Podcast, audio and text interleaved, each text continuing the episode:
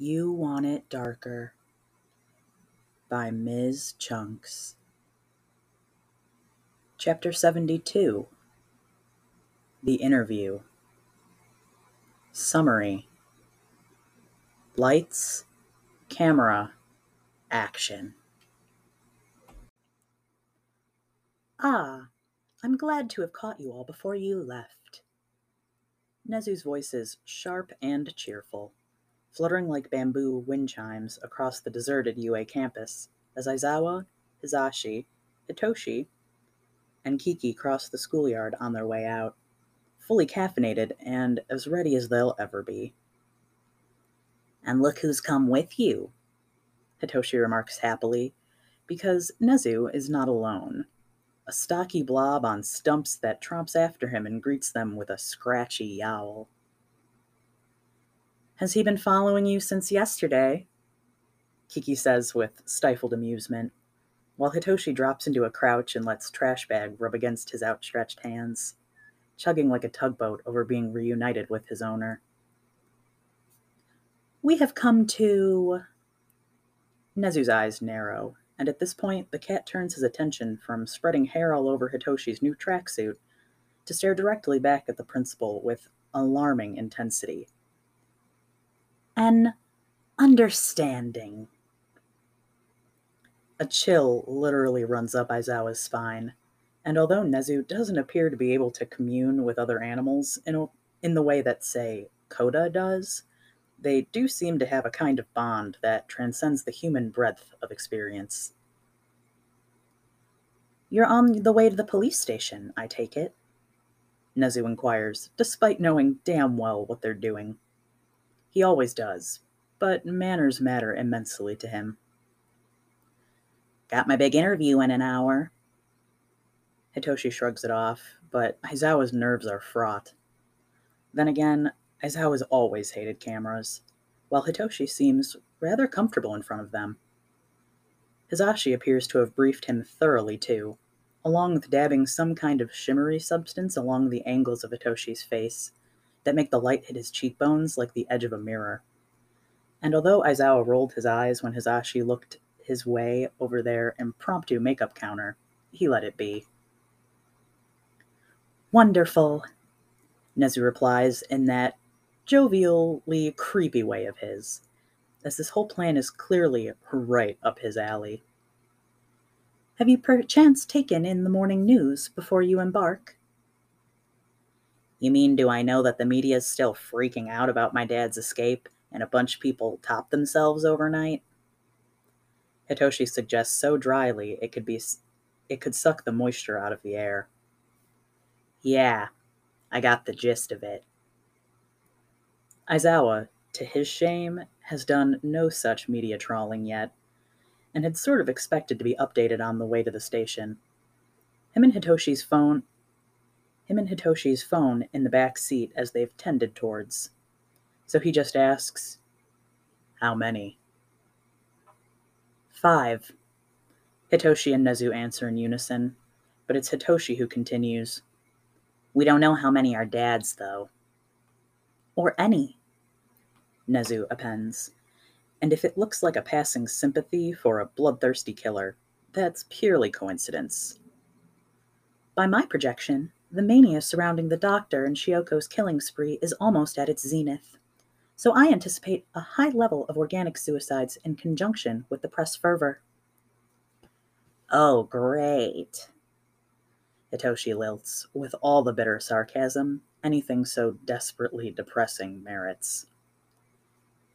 You mean people are starting to kill themselves on their own? Hitoshi Kiki states with a touch of horror.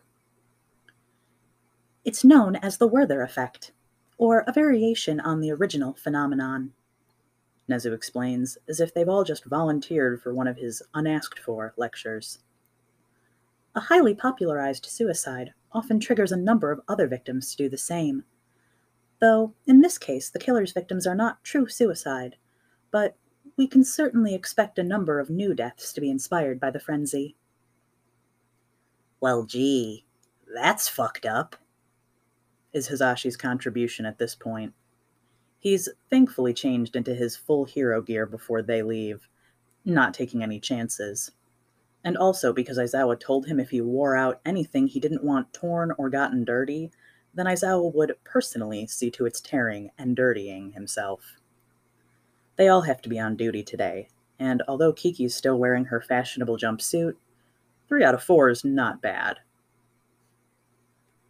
I'm afraid we have seen this scenario regarding Dr. Shinso before, Nezu announces morosely. After the first massacre, you mean?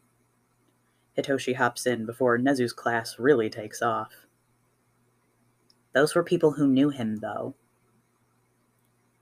True, it was more limited to followers of Dr. Shinso, those who hadn't been chosen for his experiment and wanted to prove their dedication after the fact. Nezu relates comfortably as their party resumes walking towards the car. Trashbag leaves Hitoshi's side to pursue Nezu the moment the principal turns his back to stroll onwards. Maybe the cat does think he can eat Nezu. Aizawa dares to wonder as they cross the courtyard, watching the bulky black cat following devotedly after the principal, with something akin to murder in his eyes. Maser's little cult went hysterical, especially after his arrest. Kiki points out with a thick layer of ice over her tone from top to toe, even her posture stiff and unyielding as they delve this nasty pocket of the past. But there were a few who'd never met him that killed themselves too. Indeed, Nezu concurs morbidly. A sad affair, indeed. How did they do it? Aizawa asks, and only realizes it's a weird question when everyone except Nezu turns to give him a look. Poison, mostly, Kiki answers curtly. They went to the house, or as close as they could get. Hitoshi's face is downcast, the long lines of his features even more soulful and stark than usual carved out with a touch of whatever Hizashi put on him to look almost ethereal rather than human. He hangs his head in that expressionless pout, hands heavy in his pockets. Aizawa wants to reach for him instinctually, but they don't have time for such touch therapy, and he might make some attempt not to challenge the title for Hitoshi's clingiest guardian. The teen's old enough to need some space, as well as support. That's a fair point of consideration, Aizawa, whether the present day suicides bear similarity to those of the past. Nezu sounds like he'd love nothing more than to sit down and talk this over with a nice pot of tea. And although Aizawa's sure the conversation would be fruitful, they've got somewhere else to be, and he's new t- and he's not too cut up about missing out. I'm sure Sakachi will have a full update when we get to the station. Aizawa eases off Nezu's enthusiasm as they reach the car park, stalling as they take their pick between Hizashi and Kiki's car. Kiki should drive, Aizawa suggests before either can offer to do it themselves. Why me? she replies. Because someone will throw a fit if anything happens to his car. Aizawa answers with a throw of his eyes at Hizashi. Oh, and it doesn't matter if something happens to mine? Kiki retorts. But Hizashi's already sold. No, no, he's right. Hizashi fully agrees. The crowds out front probably saw my baby yesterday, so best not to risk it. Did you just call a car your baby? Hitoshi scathes. And as much as Aizawa loves these little domestic moments, they've got some terrible stuff to do. Let's hit the road, he urges, while Nezu comes to a stop with trash bag at his side, like a semi loyal steed. Bye, Trash. Hitoshi's cooing to the cat, of course, stooping over to give him a final ruffle of the ears, which elicits a hoarse meow in return before they pack into the car. The ride over to the police station is strangely soporific, the caffeine rush not fully ramped up yet, and motion of the car making Aizawa drowsy. as does the return of music talk between Hizashi and Kiki in the front of the car. So when he's leaning over Hitoshi to watch his phone screen, while Hitoshi scrolls through the newest streams of hysteria over the breaking news they've known about for days, it seems natural enough to rest his head on Hitoshi's shoulder. You're kidding. Hitoshi softly teases, while Aizawa's allowing his eyes to drift shut. I watched you drink a bathtub of coffee this morning. Hasn't kicked in, Aizawa slurs. And now he's recharged. The Shinso effect isn't draining like it got to be yesterday. The opposite, in fact. Hitoshi is the flame to a mothy Aizawa, instinct driven to bump against him over and over, powerlessly drawn in by Hitoshi's presence. Hitoshi doesn't shove him off, so he must not mind. And Hitoshi slept on him plenty in the car yesterday, so fair's only fair. The next thing Aizawa knows is Hitoshi shaking him awake. We're here, Aizawa. What did I miss? His nap means skipping the crowds, which, selfishly, Aizawa doesn't mind either. They're not begging for another benefit concert by yours truly, I'll tell you that. Hizashi jokes from the front, and he's probably thrilled to have Kiki for company instead of having to punch Aizawa to keep him awake long enough to maintain the level of chatter Hizashi requires to be entertained. Astonishing, Aizawa quips, waiting for Hitoshi to get out on his side to follow on after.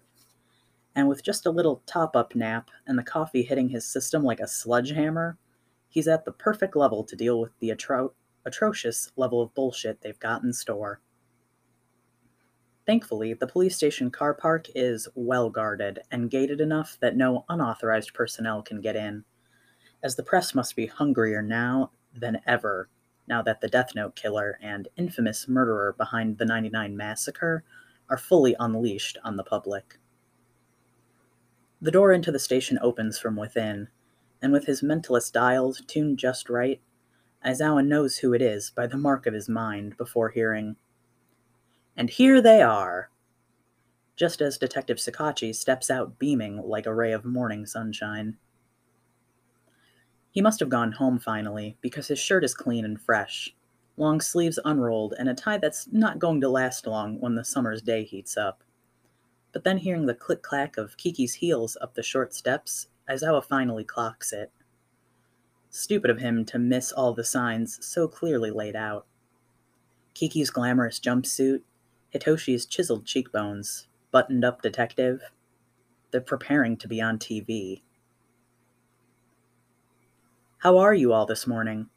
Sakachi asks genially, though the signs of wear and tear from this case aren't invisible if you know where to look on his subtly lined face. As well as we can be, all things considered, Kiki answers as she draws level with him, then turns back to Hitoshi, lagging by Aizawa's side. Come on, they must be waiting for us. But it's Aizawa Hitoshi turns to. You're coming, right? Uh. Aizawa hesitates, not because he seriously doubts whether he's going to be there, but how to express his allergy to cameras in the best way possible. Just keep him away from the cameras and he'll be fine. Hizashi's hand thumps on the back of Aizawa's shoulder, his grin beyond shit eating. You know what they say can't polish a turd. Hitoshi gives a snort, looking to Aizawa for retaliation, but he'll find no argument there.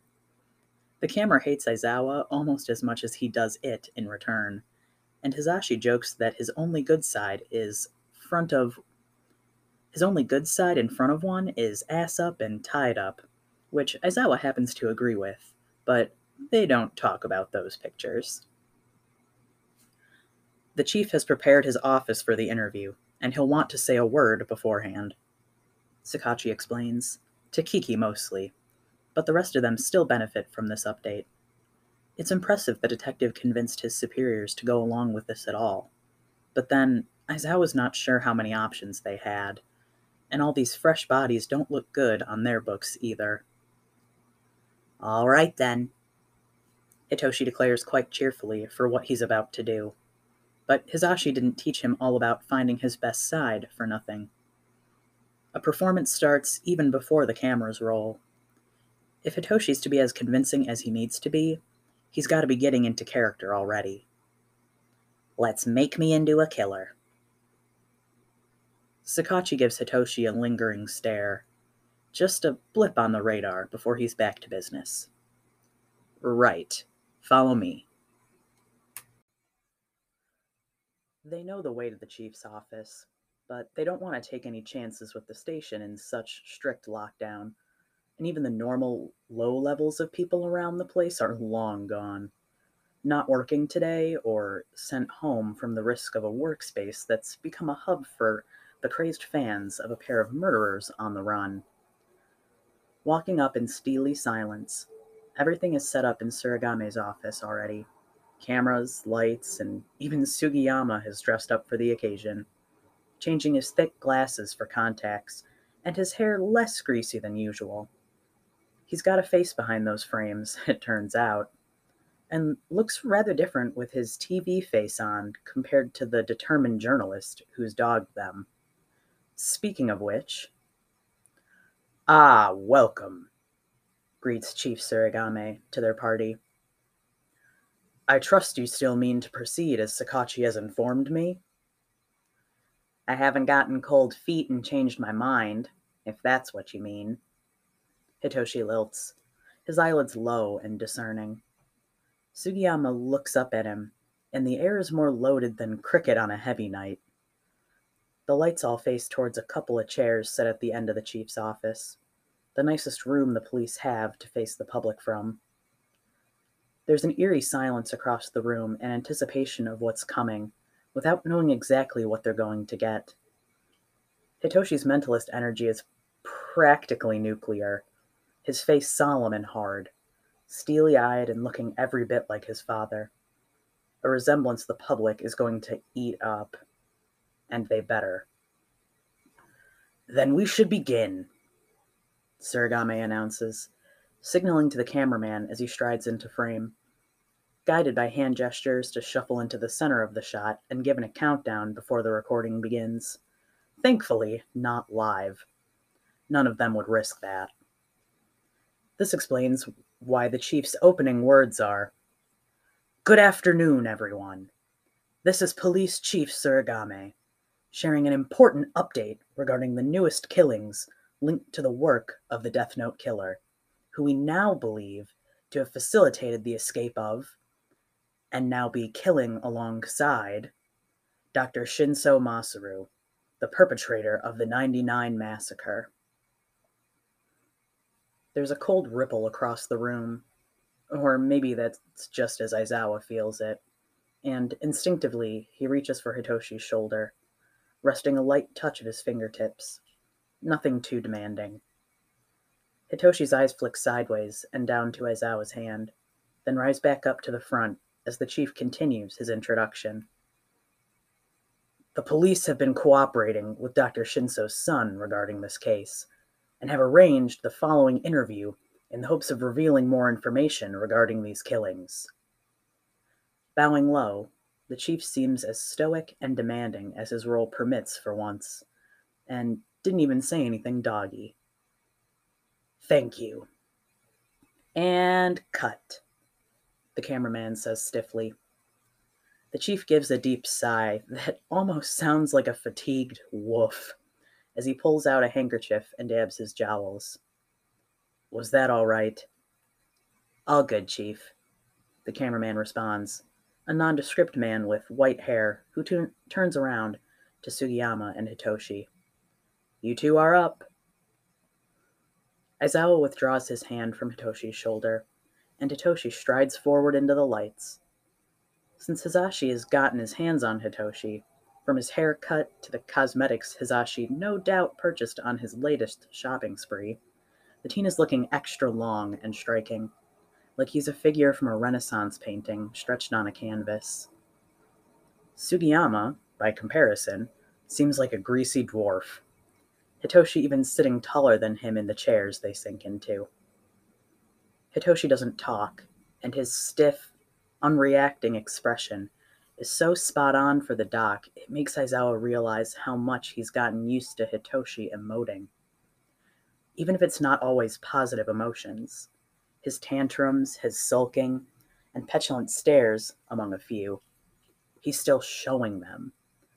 But that's not what the Shinso brand is about, which is hard, unflinching perfection. And when the lights hit his face, Hitoshi shifts slowly from one side to another, only stopping when Hizashi, peering over the cameraman's shoulder, raises a silent thumbs up across the room. Must have found his best side. Three, two, one, and action. The cameraman rings out, and the room is silent again for a moment, while Hitoshi and Sugiyama glisten under the lights, if for very different reasons. This is Sugiyama of Heroes Daily Reporter, and I'm here with Shinso Hitoshi. May I call you Shinso?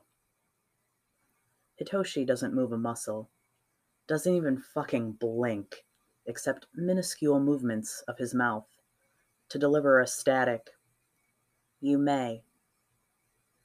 Shinso, You've been cooperating with the police on this investigation of the Death Note killer for some time.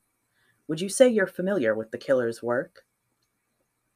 Hitoshi emotes now, but not in a good way.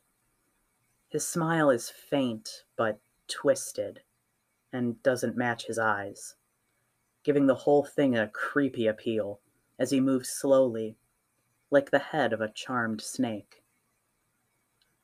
Oh, I'm familiar. How familiar? Hitoshi leans forward a little, towards the camera, not Sugiyama. Though his eyeline sort of hits the journalist, it also faces to the front, as if to acknowledge he knows the audience is there and is bringing them in on his secret. Intimately familiar.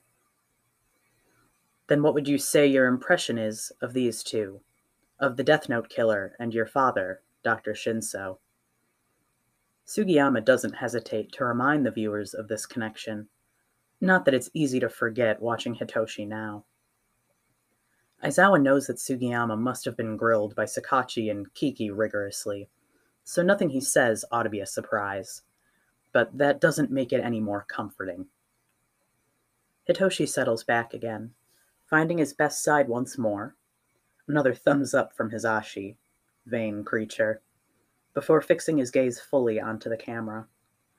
This part isn't for Sugiyama. This is for one man, and one man only. Honestly, I'd say they're a bit underwhelming. Underwhelming? If Sugiyama is feigning surprise, he's a proficient actor more likely is that he's just not actually expecting Hitoshi's responses, despite being fed the questions. A tight script never comes off as real as an improvisation, so they must marry the two enough to make it seem organic. In what way? Well, I mean, it's a bit tired, isn't it?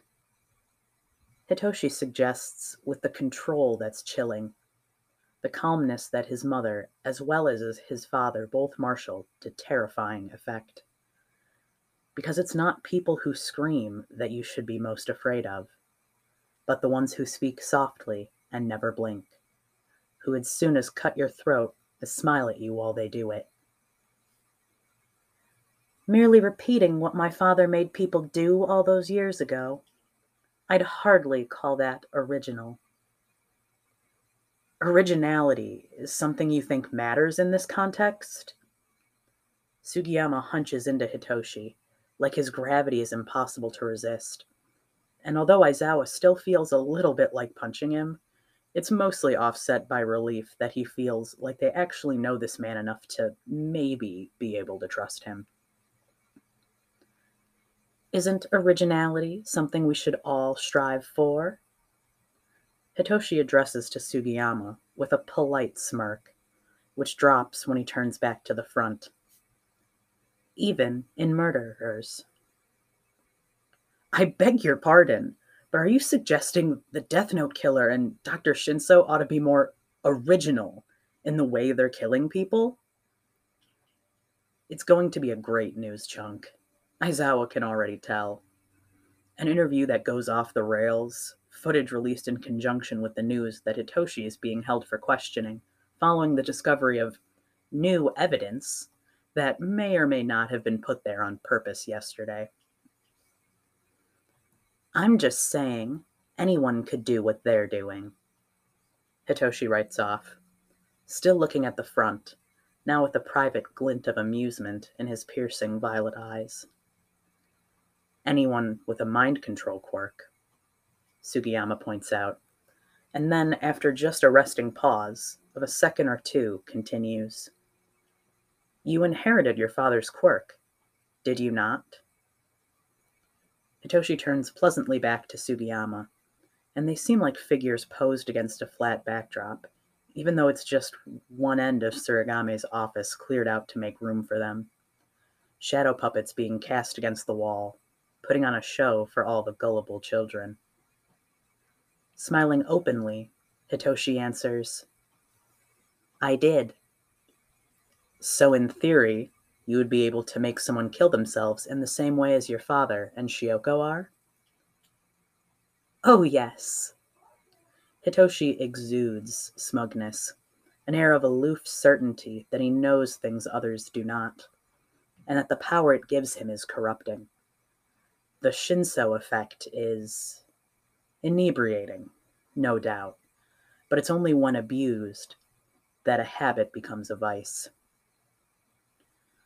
So if you did, in theory, of course, kill someone with your quirk, you would strive for more originality. Well, if it were me, Hitoshi purrs, I would probably start out doing what they do, just to make the point that I could. And as it happens, he already has. But whether they drag all of that out now is yet to be seen. They're only recording, not live, which I know, Aizawa knows they can edit and cut the footage however they want, so there's no telling how far it'll go. And after that, Hitoshi makes an appearance of thinking over, or maybe he really is contemplating what comes next. As I was not sure he wants to know, but this whole process has been unpleasant from start for, from the start for a reason. It's utterly hateful. After that, I would challenge them to pick on someone their own size. Hitoshi lilts in his most intoxicating, let me use my quirk on you tone, and his mental aura is like a siren song. The rest of the room just standing in shock and awe, watching him work. Meaning what? Sugiyama asks. Making normal people kill themselves is so easy. Hitoshi unfolds hypnotically. And it is true. Aizawa knows all too well how quickly most people's lives just slip right away. Killing heroes. Now that takes work. You target heroes. Sugiyama seems to gasp, and Hitoshi was supposed to present himself as a villain, so this fits the bill to a T. Theoretically, of course. Of course, Hitoshi echoes, like he means it less and less each time. Why wouldn't I? We hold heroes up to these perfect, profound things, more powerful than the rest of us. They're idolized in our society. So, isn't it more impressive to take on a hero and warp their mind to the point of taking their own life? Hitoshi smiles widely now, lit up from the eyes, and Aizawa gets why Hitoshi was so keen to impress on the rest of them that this was an act. It's fucking convincing if you don't know the context. You were rejected from the hero course at UA, were you?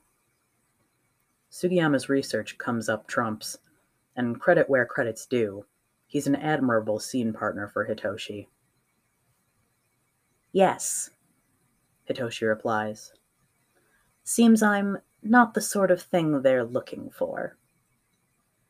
But you still entered the school as a general studies student. Why would you do that? Sugiyama doesn't give Hitoshi a chance to answer before he comes in with a suggestion. Did you want to get close to the future generation of heroes? Hitoshi's little titter is breathy and dismissive, a cruel in joke with himself. If you can call them that. Aizawa huffs a mix of amusement and disapproval. Then a nudge in his side turns out to be Kiki who's still staring dead at Hitoshi with a transfixed scowl of pure dread. Perhaps it's not the fear that any of this could be true, but merely confronted with a mother's worst nightmare, even just a facsimile. How her son could have turned out wrong. You aren't bitter? About being rejected, I mean. Hitoshi tilts his head to one side as if he doesn't understand the question. Rejected by who? Or perhaps just the specifics then. Hitoshi has been rejected by a lot of people, it's true. Boxed up and turned into, well, this a villain in waiting. The school, Sugiyama follows right up with. But it sounds like you're saying you're used to rejection due to your quirk and connection to Dr. Shinso. It appears to be a trend, Hitoshi answers, as smooth as perfectly flat silk on a table, a tone that's almost soothing. No matter. I don't get bitter. Hitoshi shares secretively with Sugiyama, tipping his chin down just enough that a hint of shadow catches across his face before shifting back to catch the best side straight down the camera. I get even. Even Sugiyama seems staggered for a second, or pretending very convincingly. And you are aware, Shinso, that some of the latest victims aren't thought to be the work of the Death Note killer or your father at all. Oh? Hitoshi inquires obliquely. Every sheer angle in his face, the edge of a cliff the camera seems to be hanging on to, just staring into the abyss. Yes, they believe that a copycat has been mimicking their pattern. Forced suicides, bloody death notes, but that it's the work of someone else with a mind control quirk. Just a pause again, for dramatic effect. That doesn't seem to surprise you. Hitoshi is an unflickering radar, not a blip on that perfect, marbled face. Should it? Somehow, Aizawa doesn't think they're going to have trouble making it seem like Hitoshi is connected to the murders. Sugiyama just stares at Hitoshi at first, then his expression toughens up. I would think so, seeing as this is a brand new information the police have agreed to share exclusively for this interview. In fact, Detective Sakachi is here to present on the findings. Right on cue, Sakachi steps in front of the camera, holding a cardboard file. Hitoshi's head doesn't move to follow the detective's approach, but his eyes do, flitting up to watch Sakachi walk up and stop between Hitoshi and Sugiyama center stage. The detective has agreed to release these images of the crime scene for the first time here on camera. Sugiyama introduces with just a hint of sensationalism that'll really make this bit zing, and Aizawa's got the urge to leap through a window again. Not because it'll help, just because it's the feeling all this shit gives him.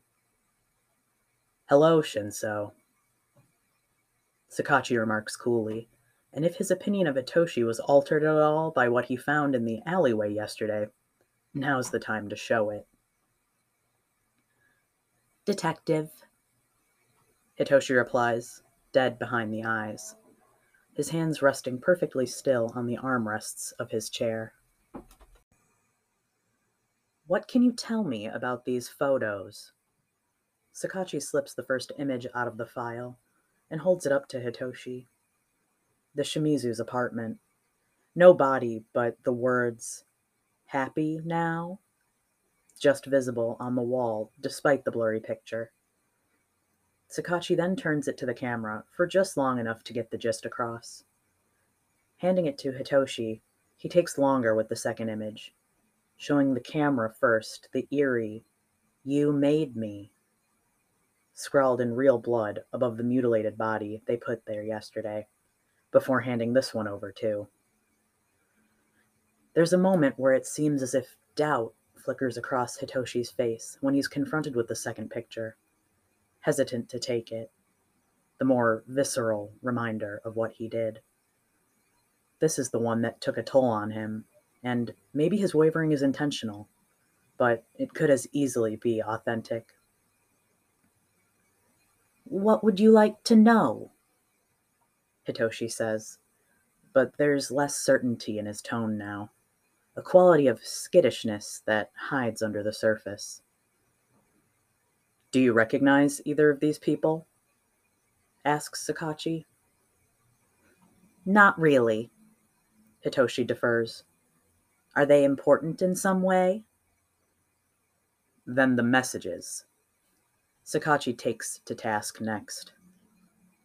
Do you believe they're from the Death Note killer and Dr. Shinso?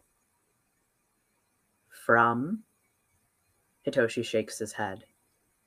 No. Two. And what makes you think that? You said it was a copycat, didn't you? Hitoshi looks away from the pictures forced upon him, holding them lax in one hand as his eyes find the camera lens instead. They must want to communicate with him. Meaning the copycat, Sugiyama suggests. They want to talk to your father. Yes, Hitoshi confirms, while the hairs on the back of Aizawa's arms prickle the phantom of something evil passing.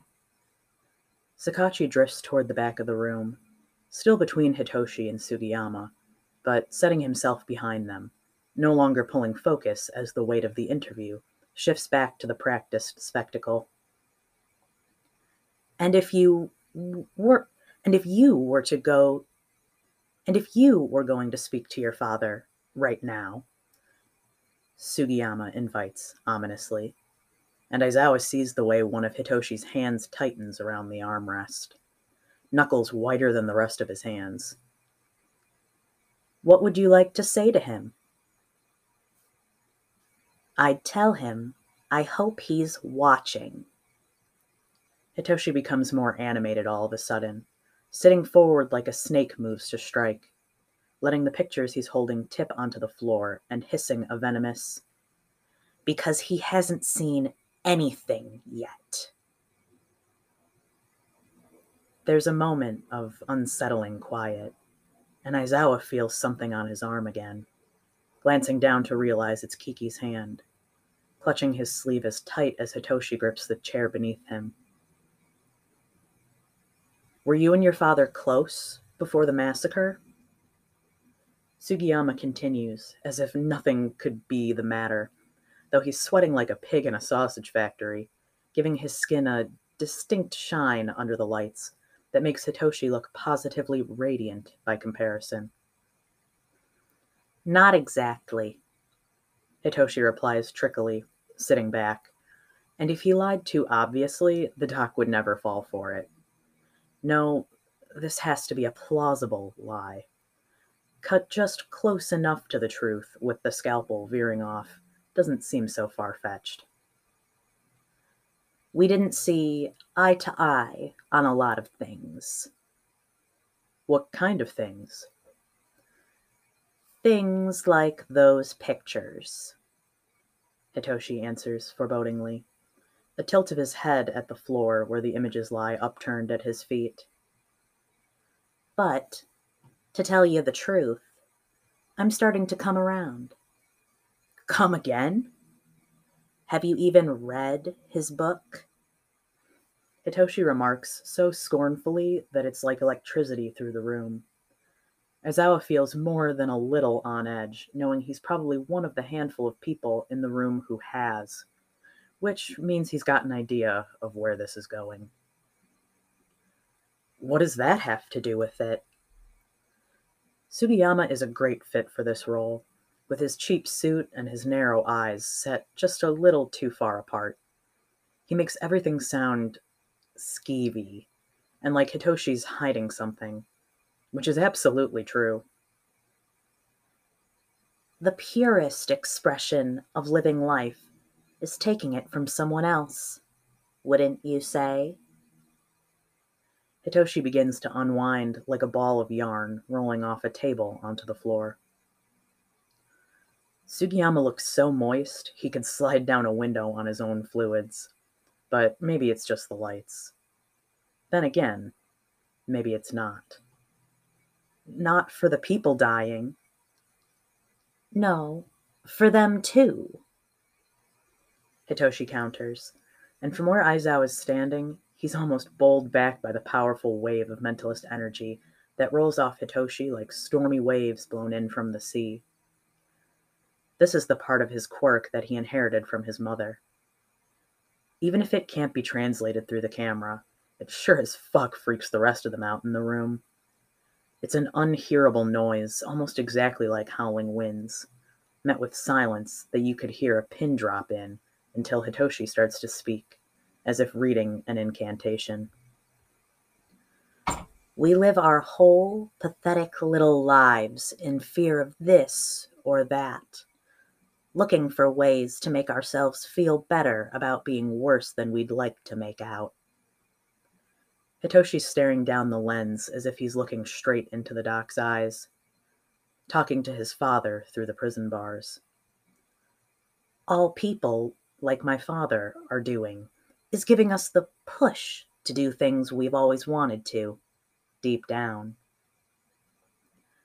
What makes you think dying is what the victims want? Sakachi's question intrudes a sharp streak of honesty that cuts true as it'll ever be. But this is something Hitoshi understands better than people like the detective ever will. And that's just what they're here to expose. Hitoshi looks up and over at Sakachi, putting him in profile to the camera for a moment, the precise lines of his face thrown into striking contrast with the background, unlike anything or anyone else in the room. Why, detective? Hitoshi remarks, as an eerie smile stretches his cheeks, as if he barely remembers how, and this is his best attempt. Because killing them is so easy. Aizawa knows Hitoshi's smiles, his real ones, and they're nothing like this abomination. This is the monster version of Hitoshi, a bad timeline, the one they're going to have to make everyone believe. And yeah, they're gonna believe it.